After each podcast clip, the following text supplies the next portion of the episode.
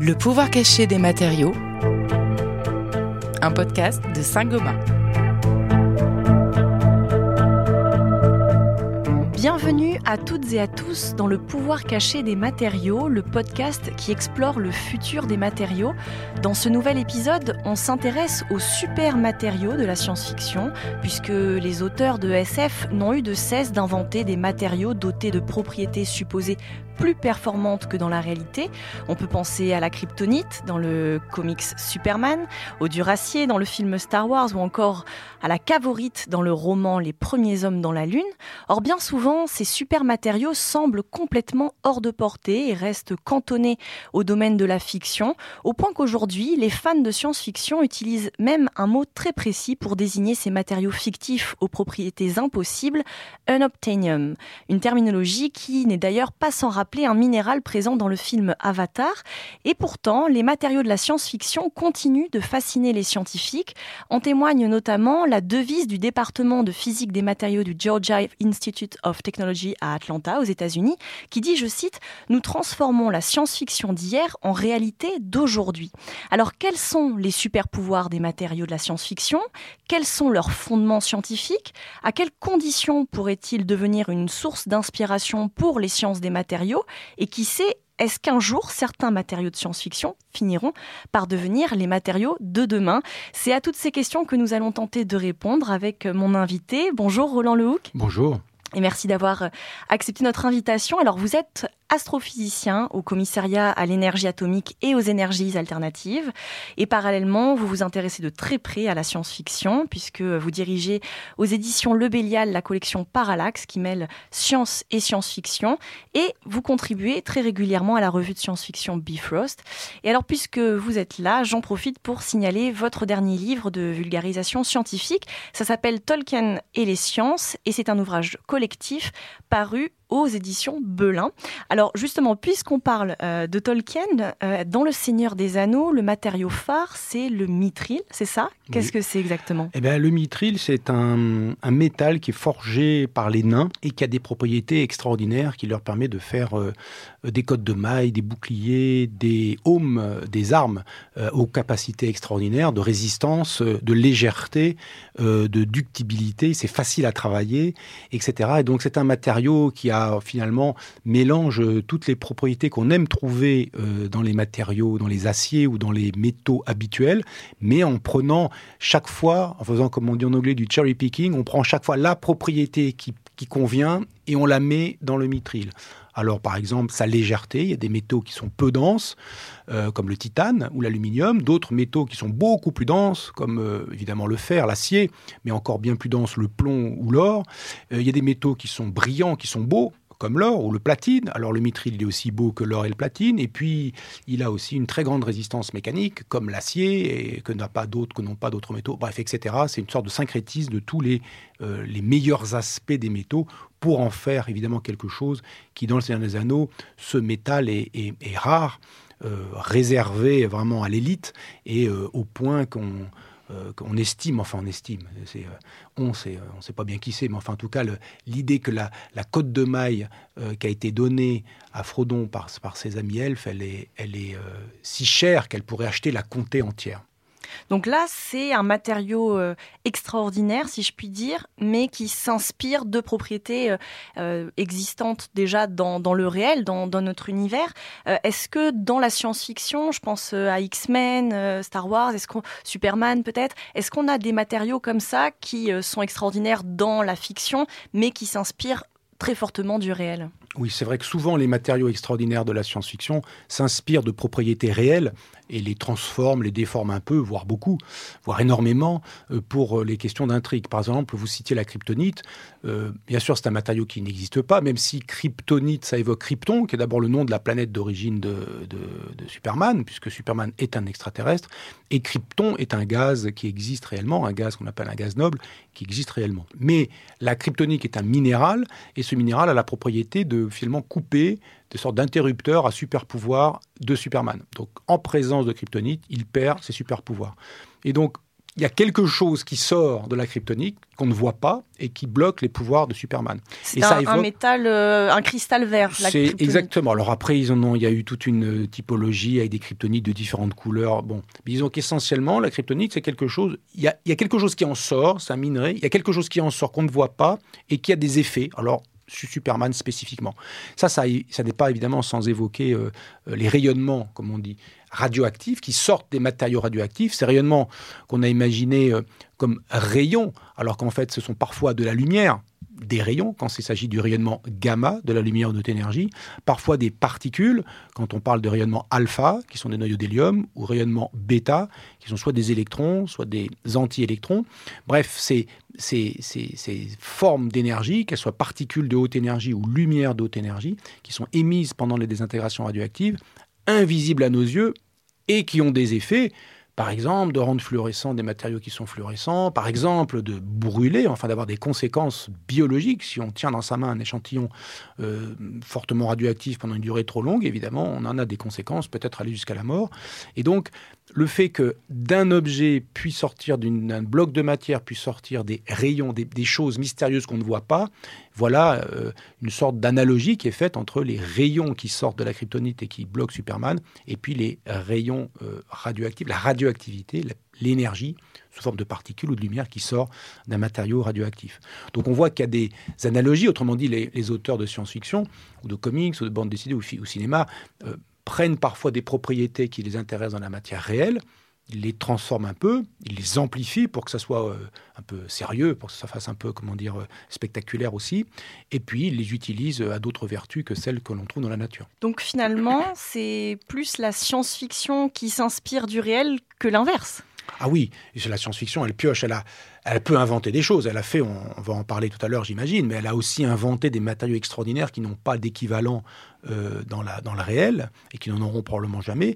Mais c'est vrai que souvent, la science-fiction s'inspire du réel et puis elle essaie de prendre le meilleur du réel, finalement, de prendre les meilleures propriétés des métaux, par exemple, et puis d'en faire un super métal absolument incroyable. Mais elle peut aussi, quand les besoins se font sentir, invoquer un matériau bizarre qui n'existe pas, parce qu'elle a besoin, l'auteur ou l'autrice a besoin de satisfaire une condition, d'avoir une propriété dont il ne dispose pas facilement avec un matériau, si je veux dire, sur le marché. Alors, il ne s'embête pas, il l'invente et puis c'est fini. On le voit par exemple dans Avatar, dans le film Avatar, vous faisiez référence à Avatar et à l'unobtainium, ce minerai extraordinaire que les humains vont miner sur la planète, enfin c'est pas une planète, c'est un satellite Pandora, un satellite de la planète Polyphème. Et ce minerai unobtainium, bon, son nom laisse supposer qu'évidemment il n'existe pas, il évoque évidemment aluminium, beryllium, strontium, sodium, enfin tout un tas d'éléments qui existent réellement, qui se finissent avec le même suffixe. Mais quand on le voit, quand il est démontré dans le film, quand on en montre un échantillon, il est en train de flotter dans l'air, sans contact apparent, au-dessus d'un support. Il n'est pas au-dessus de la table, au-dessus de n'importe quoi, il est au-dessus d'un support spécial. Et il tient tout seul dans les airs. Et ça évoque tout à fait ce qu'on sait faire, pas dans ces conditions-là, qui s'appelle la supraconductivité, la lévitation supraconductrice, d'utiliser des matériaux dont la propriété extraordinaire, c'est qu'à basse température, suffisamment basse température, ils ont une résistance électrique nulle, strictement nulle, pas petite, 0,00001, non, zéro, le zéro exact. Et donc ces matériaux supraconducteurs ont la propriété, quand ils sont supraconducteurs, de léviter au-dessus d'un aimant, par exemple. On voit des expériences, mon collègue et ami Julien Bobroff à l'université Paris-Sud, dans un site sur la supraconductivité que je vous engage à aller voir, où ils montrent tout un tas d'expériences et de films, et on voit, c'est absolument stupéfiant de voir ces matériaux qui lévitent sans support apparent au-dessus d'un aimant. En fait, c'est plutôt en général l'inverse, c'est l'aimant qui lévite au-dessus du supraconducteur, parce que le supraconducteur doit être plongé dans un bain d'azote pour maintenir sa température très basse. Typiquement, des températures qui sont inférieures à moins 196 degrés Celsius, donc des températures très basses. Le unobtainium, ça serait un supraconducteur à température ambiante, le Graal de la physique des solides. Un supraconducteur à température ambiante, vous le mettez au-dessus d'un support qui contient des aimants, il lévite. Et si vous avez ça, vous pouvez imaginer faire des trains à lévitation magnétique avec une énergie très faible, puisque vous ne payez pas énergétiquement le refroidissement du supraconducteur. Il y a des trains à l'évitation magnétique qui existe déjà, mais il faut payer le refroidissement du supraconducteur, énergétiquement parlant. Et vous pouvez aussi, si vous avez un supraconducteur à température ambiante qui n'a pas besoin d'être refroidi, bah vous remplacez tous les câbles électriques par des supraconducteurs, et le transport du courant électrique se fait avec aucune perte. Et donc, d'un coup, vous gagnez, vous améliorez considérablement l'efficacité des machines électriques, qu'elles soient des TGV, qu'elles soient des micros de radio ou des voitures électriques. Donc voilà, l'unobtainium, c'est un matériau qui a toutes les propriétés du supraconducteur à haute température. Haute température, ça veut dire à température ambiante, même à température ambiante, mais qu'on ne sait pas faire actuellement. Nous, on sait faire à ce qu'on appelle haute température, ça veut dire quelque chose comme 100, 110 Kelvin, donc moins 150 degrés Celsius. Voilà, donc c'est ça, haute température. Alors vous effleuriez à l'instant là, le sujet, il doit bien avoir donc des matériaux complètement fictifs, aux propriétés impossibles, ces fameux unobtainium, qui ne respectent en rien finalement les lois de la science, non ? Oui, alors, il y en a qui les... Comment dire ? Ils les respectent, mais pour les détourner. Enfin, ils veulent les détourner. On prend l'exemple que vous citiez aussi dans votre introduction, quand vous parliez de la cavorite, qui a été imaginée par Wells, en fait, imaginée par le professeur Cavor, dans un roman de Wells qui s'appelle « Les premiers hommes dans la lune », un roman qui est publié en 1901. Et dans ce roman, le professeur Cavor, qui veut se rendre sur la Lune, invente ce matériau, dit-il, en mélangeant plusieurs métaux et diverses choses. Donc, vous voyez qu'il ne s'étend pas vraiment sur la recette, qui est secrète, évidemment. Et ce matériau a une propriété extraordinaire, c'est qu'elle fait écran à la gravité.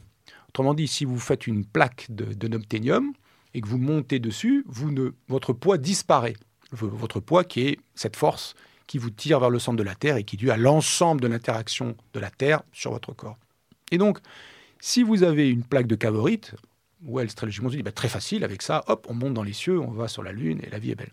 Alors, il y a un seul petit problème, c'est que faire écran à la gravité, ça semble, disons, plausible quand on pense, surtout en 1901, on connaît ça très bien, quand on pense, par exemple, aux écrans électromagnétiques. Quand je dis écran électromagnétique, c'est-à-dire faire écran à un champ électromagnétique, ça s'appelle une cage de Faraday. Tout simplement, une cage métallique, une grille métallique qui vous entoure complètement. Si vous voulez être à l'abri de toute perturbation électromagnétique, vous mettez dans une cage métallique, pas forcément continue, pas des plaques de métal, ça peut être de la grille métallique, et vous allez voir, vous serez très bien protégé. Vous ne pourrez pas téléphoner avec votre téléphone portable, par exemple. Si vous enrobez dans un grillage métallique, avec votre portable, vous n'arriverez plus, ni à téléphoner, ni à recevoir des appels.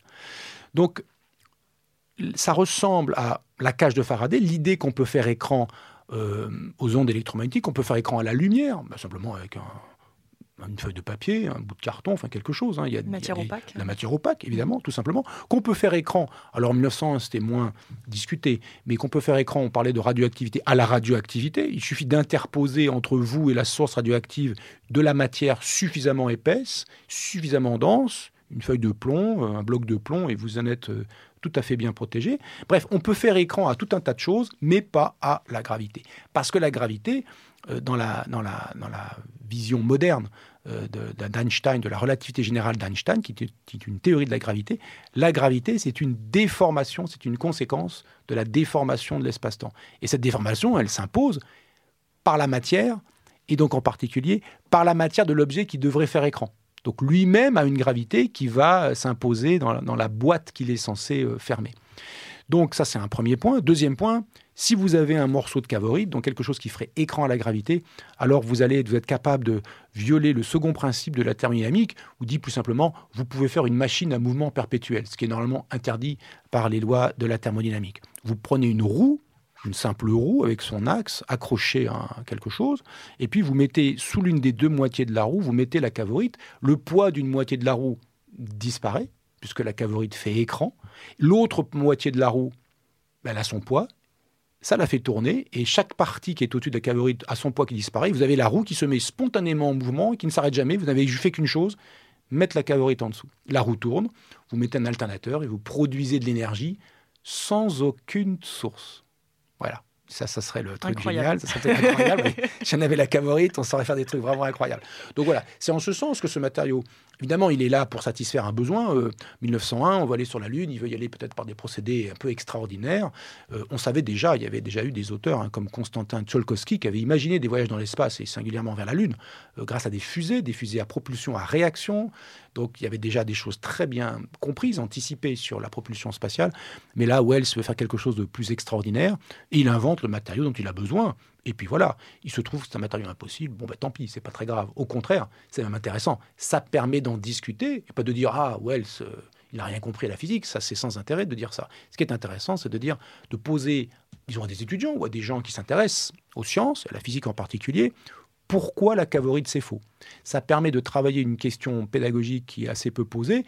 Pourquoi c'est faux? En général, quand on va à l'école ou ailleurs, on apprend les choses et on vous pose « donnez-moi la bonne réponse, dites-moi ce qui est vrai » et c'est comme ça qu'on vous évalue dans votre compréhension du cours, disons. Bon, ce qui est assez légitime comme méthode, mais en science, quand elle se construit, quand la physique par exemple se construit, elle se construit en essayant de démolir les théories, les hypothèses, les modèles déjà présents, de les démolir en les confrontant à des observations ou des expériences qui les mettent en défaut. Et c'est de cette mise en défaut qu'on arrive à modifier le modèle, modifier la théorie ou l'hypothèse pour la rendre plus pertinente. Donc le « pourquoi c'est faux » ou « montrez-moi que c'est faux » est en fait une question qui est en permanence posée en science et qu'on n'utilise pas souvent. Donc là, avec un exemple simple, comme la cavorite finalement, et d'autres exemples qu'on pourrait trouver, eh bien ça permet de travailler ce questionnement, montrer que c'est faux et trouver les bons arguments qui montrent que ce matériau est impossible au regard de la physique telle qu'on la connaît. Est-ce qu'on peut dire que la science-fiction a été visionnaire au point que finalement la science des matériaux a pu par la suite développer des matériaux qui se rapprochaient sensiblement des matériaux qu'on trouve dans la science-fiction par exemple? Alors, c'est arrivé effectivement que la science-fiction, par ses matériaux extraordinaires qu'elle met en scène, tombe juste. Enfin, quand je dis tombe juste, elle ne cherchait pas à inventer un matériau. La science-fiction, ce n'est pas une sorte de laboratoire de physique virtuelle ou de science qui inventerait des trucs. Mais elle a parfois eu l'idée de matériaux, des auteurs ont eu l'idée de matériaux qui se sont retrouvés dans le réel. Un exemple frappant, c'est l'exemple de ce que Arthur Clarke appelait le monofilament. En fait, dans son roman « Les fontaines du paradis », qui date des années 70, quelque chose comme 1973 peut-être, Les fontaines du paradis, Arthur Clarke est un grand auteur de science-fiction, incidemment. C'est lui qui a écrit la nouvelle qui s'appelle « La Sentinelle ». Et cette nouvelle « La Sentinelle » a donné lieu au film « 2001, l'Odyssée de l'espace ». Bon. Arthur Clarke, c'est lui qui en 1943 ou 1945 a eu l'idée d'utiliser des satellites géostationnaires, alors qu'on n'avait pas lancé le moindre satellite, ni la moindre fusée, a eu l'idée d'utiliser de possibles satellites géostationnaires pour faire un réseau de télécommunications mondial. Donc c'est assez avant-gardiste. Voilà, c'est quelqu'un qui est intelligent, pour dire le moins, qui est éduqué au sens des sciences, il connaît des sciences, il pratique les sciences, il sait des sciences, et en plus il a une vision tout à fait incroyable de ces sciences et de leur mise en scène et de leur éventuellement futur. Et donc il parle d'un sujet qui s'appelle l'ascenseur spatial dans la Fontaine du Paradis, la construction du premier ascenseur spatial, c'est-à-dire un câble finalement tendu entre le sol, accroché au sol de la Terre, entre le sol de la Terre et l'espace, un long câble qui évidemment tombe sous son poids, mais aussi tendu par la force centrifuge, et s'il est dû à la rotation de la Terre, et s'il est assez long, alors il sera en équilibre. Alors assez long, ça signifie une très grande longueur, sous son simple poids, ou sa simple masse, c'est 144 000 km. Donc c'est un très long câble, et si vous disposez de ce câble, alors vous pouvez monter le long du câble et littéralement faire un ascenseur qui vous amène du sol à l'altitude que vous voulez. Et là, à la bonne altitude, vous vous poussez à la bonne vitesse dans l'espace et vous êtes en orbite ou éventuellement vous vous échappez de la Terre à très moindre coût. Donc disposer d'un ascenseur spatial, c'est vraiment un accès très aisé à l'espace et très peu coûteux au regard de ce que l'on sait faire maintenant. Donc dans Les Fontaines du Paradis, Clarke expose les conséquences, les conséquences de la construction d'un ascenseur spatial. Mais il y a besoin d'un matériau pour faire cet ascenseur. Et ce matériau, Clarke a pu, par ses lectures et par ses compétences, déterminer une sorte de cahier des charges. À quelle pression il doit résister, quelle compression il doit résister, quelle masse volumique il doit avoir pour qu'il ne soit pas trop massif, pour qu'on puisse en faire un très long câble, etc. Et donc, le matériau dont il a un peu dressé le cahier des charges n'existait pas à l'époque sur le marché. Si je veux dire, ce n'était pas de l'acier, ce n'était pas des fibres de carbone, ce n'était pas du Kevlar, enfin, ce n'était pas tout ça. Il a inventé un matériau qui s'appelle le monofilament. Bon, il l'a inventé, puis le monofilament a les bonnes propriétés. Il se trouve que maintenant, depuis une vingtaine d'années, même un peu plus, on a découvert dans le réel un matériau tout à fait curieux qui s'appelle les nanotubes de carbone. Nano faisant référence au milliardième de mètre. Et donc les nanotubes sont des tubes de carbone qui sont de taille nanométrique, donc ils font typiquement quelques milliardièmes de mètre de diamètre, c'est-à-dire quelque chose qui est typiquement 1000 fois plus fin qu'un cheveu. Et ces nanotubes de carbone ont les propriétés mécaniques, de résistance à la torsion et de masse volumique, qui sont celles qu'avaient dressées Clarke et d'autres auteurs, des scientifiques, aussi des ingénieurs qui s'étaient intéressés avant Clarke au problème, avaient dressé pour le matériau idéal pour faire cet ascenseur spatial. Et donc, on a maintenant le matériau que Clarke avait nommé, il ne l'avait pas vraiment imaginé, il avait simplement pris les contraintes qui étaient données par la physique, il l'a nommé monofilament, il a imaginé qu'un jour on pouvait le faire et on faisait l'ascenseur spatial. Et là, cet ascenseur spatial, alors on n'est pas encore capable de le faire, techniquement il y a bien d'autres difficultés que trouver le matériau. Le matériau existe, ce serait des nanotubes de carbone, simplement il faut en faire de très grandes longueurs et pour l'instant on ne sait faire des nanotubes de carbone que de quelques centimètres, dizaines de centimètres de long. Et il faut qu'il soit parfait, qu'il n'y ait aucun défaut dans la structure, dans l'arrangement des atomes de carbone dans le nanomatériau. Et le moindre imperfection réduit considérablement sa résistance. Et donc, voilà, on ne sait pas faire des nanotubes de carbone. On s'en rapproche, mais on... Voilà, on a un peu la piste à suivre. Il faut en faire 100 000 km parfaitement fabriqués. Pour l'instant, on sait faire quelques centimètres assez bien fabriqués. On va dire ça comme ça. Donc voilà, on n'est pas encore arrivé. Mais voilà, c'est un exemple là où vraiment... cette question des matériaux était cruciale dans l'œuvre de Clarke, dans ses fontaines du paradis. Et puis il se trouve qu'un matériau qui ressemble tout à fait à ça, qui n'a pas le même nom du coup, mais qui ressemble beaucoup, a été trouvé dans le réel. Quand même, la science-fiction inspire les chercheurs. Là, récemment, certains ont réussi à trouver un verre métallique qui se rapprocherait du métal liquide de Terminator. Idem pour le fameux alliage or-titane qu'on trouve dans Iron Man. Que penser finalement de ces tentatives de rapprochement des métaux de la science-fiction ? Alors, bon, les gens qui travaillent, les physiciens et les physiciennes qui travaillent en sciences des matériaux, ils font leurs recherches indépendamment de la science-fiction. Alors après, il faut bien se rendre compte qu'en science comme ailleurs, on a toujours besoin de mettre en valeur les travaux qu'on a faits, surtout en sciences des matériaux. Non pas que la science soit sans intérêt, au contraire, je pense qu'elle est injustement méconnue et injustement peu vulgarisée, mais que... Évidemment, quand on veut attirer le regard du public, on n'attire pas les mouches avec du vinaigre, comme on dit. Donc, c'est toujours, disons, un atout si on se dit « Ah, mais cet alliage que j'ai fait, il ressemble beaucoup à celui-ci qu'on voit dans tel film, ou à cette armure d'Iron Man, ou je ne sais quoi. » C'est du marketing. Et évidemment, il y a une part de marketing. De la même sorte que quand on a inventé On a compris d'abord comment fonctionnaient les geckos, c'est-à-dire comment les geckos, les espèces de petits lézards de Madagascar en particulier, grimpent sur les murs avec leurs pattes, et même ils se tiennent au plafond, parce qu'ils ont dans leurs pattes tout un tas de petits filaments qui se scindent en microfilaments, qui se scindent en nanofilaments, et ils arrivent comme ça à établir un contact très intime avec la matière sur laquelle ils marchent, si intime que les forces de Van der Waals qui se manifestent dès qu'on met un morceau de matière en contact avec un autre, mais qui à notre échelle n'ont aucune espèce d'influence, tant elles sont faibles, eh bien, elles se manifestent et elles permettent aux geckos de rester en suspension, accrochés au mur vertical ou accrochés au plafond, comme une mouche, mais pas de la même façon physique qu'une mouche. Et donc, on a été capable de synthétiser des matériaux artificiels qui ressemblent étonnamment aux pattes des geckos, au point qu'on a pu en recouvrir des robots geckos qui montaient sur des parois verticales, au point que ce matériau a été utilisé dans un des films de Mission Impossible, dans un des films où l'on voit le personnage principal qui grimpe sur la Burj Khalifa, là, cette grande tour de 800 mètres à Dubaï, et qui a une espèce de gants spéciaux qui lui reste collé. Donc, on sait faire comme les geckos, mais vous voyez que ce n'est pas pour autant que c'est dans la rue et c'est partout. C'est des matériaux complexes à faire, qui sont chers à faire. Et puis les gens qui étudient ça, ils n'étudient pas pour faire comme Spider-Man. Vous voyez, ils font ça parce qu'ils s'intéressent alors aux matériaux biomimétiques, c'est-à-dire essayer de mimer des matériaux qui existent réellement dans la nature pour essayer d'en faire des choses réelles, synthétiques, mais que l'on peut fabriquer à volonté et qui peuvent avoir une utilité dans certaines situations.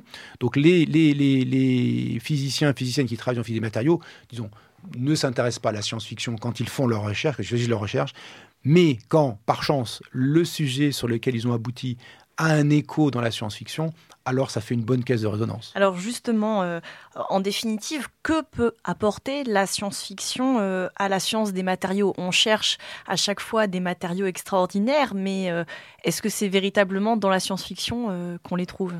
Non, bien sûr, la science-fiction, elle n'invente rien, enfin, ou si peu. Elle s'inspire du réel, elle le transforme, le modifie, l'amplifie pour en faire quelque chose de spectaculaire ou d'intéressant ou même d'utile pour l'intrigue, voire indispensable. Pensez au monofilament, s'il n'y a pas de monofilament, il n'y a pas d'ascenseur et puis c'est fini. Donc hop, on sort le matériau magique, entre guillemets, qui convient. En revanche, ce qui est intéressant dans la science-fiction, c'est les usages. Et qu'est-ce qu'on fait quand on a telle ou telle chose? Et si j'avais tel ou tel matériau? Et si j'avais un vaisseau interstellaire? Et si j'avais un marteau, comme dirait l'autre? Qu'est-ce que je pourrais faire avec ça? Donc la science-fiction, son intérêt n'est pas tant dans l'invention des éléments de science ou de technique qu'elle peut procurer. Parfois, elle tombe juste, ça arrive, c'est pas si fréquent, mais ça arrive. L'essentiel du temps, ça colle pas bien ou c'est pas tout à fait cohérent avec le réel. Mais ce qui est important, c'est pas tellement ça. La science-fiction, c'est pas de la science finalement, même si elle s'inspire beaucoup d'éléments de science et technique. C'est la mise en scène de la science et de son interaction avec les humains qui la produisent et de son évolution, de sa coévolution avec les humains. C'est comment les humains se transforment-ils au contact des objets scientifiques et techniques qu'ils produisent par leur cerveau et par leur capacité actuelle. Et donc c'est cette interaction entre science et technique qui, en tout cas, moi m'intéresse le plus dans la science-fiction, plus que « Ah, ils ont inventé tel truc super et voilà, tout le monde est content ». Ça peut arriver, c'est pas l'objectif, je pense, des auteurs ou des autrices de science-fiction, ce n'est pas l'objectif, c'est vraiment de la science, c'est de l'humain finalement, avec de la science dedans. Et c'est en ce sens que c'est une littérature particulièrement intéressante et unique, pour dire le moins, et moderne. C'est la seule littérature moderne, c'est la seule qui s'intéresse explicitement aux progrès scientifiques et techniques, qui l'intègre non pas comme un décor, mais comme un moteur de l'intrigue. Finalement, les matériaux extraordinaires, il faut réaliser qu'on ne les trouve pas que dans la science-fiction. On en trouve beaucoup dans la science-fiction, évidemment, mais ceux-là sont malheureusement pas toujours cohérents avec le réel. En revanche, dans les laboratoires de physique des matériaux, il y a des matériaux extraordinaires, il y a des états de la matière extraordinaires, le noyau des atomes, les nucléons dans les atomes, la matière qui constitue une étoile à neutrons, ou qui constitue une naine blanche, les supraconducteurs, les matériaux comme les fleurs de lotus, comme la surface d'une fleur de lotus qu'on sait maintenant réaliser de façon synthétique. Bref, il y a des matériaux incroyables, ou l'aérogel de silice. L'aérogel de silice, renseignez-vous, c'est absolument incroyable. Ces matériaux extraordinaires, finalement, existent, eux, dans le réel, mais on n'en parle pas beaucoup. Et on peut regretter finalement qu'on ne soit pas si intéressé à ces matériaux qui ont des propriétés fascinantes, qui révèlent des choses, des lois de la physique. Souvent, leur fonctionnement, leurs propriétés sont révélatrices de propriétés très fondamentales de la matière, soit à petite échelle, soit de la matière organisée à plus grande échelle. Et donc, ce sont des ressources inépuisables pour moi, en tout cas comme physicien. Je pense que ça doit l'être pour tout le monde, parce que ce sont des matériaux incroyables.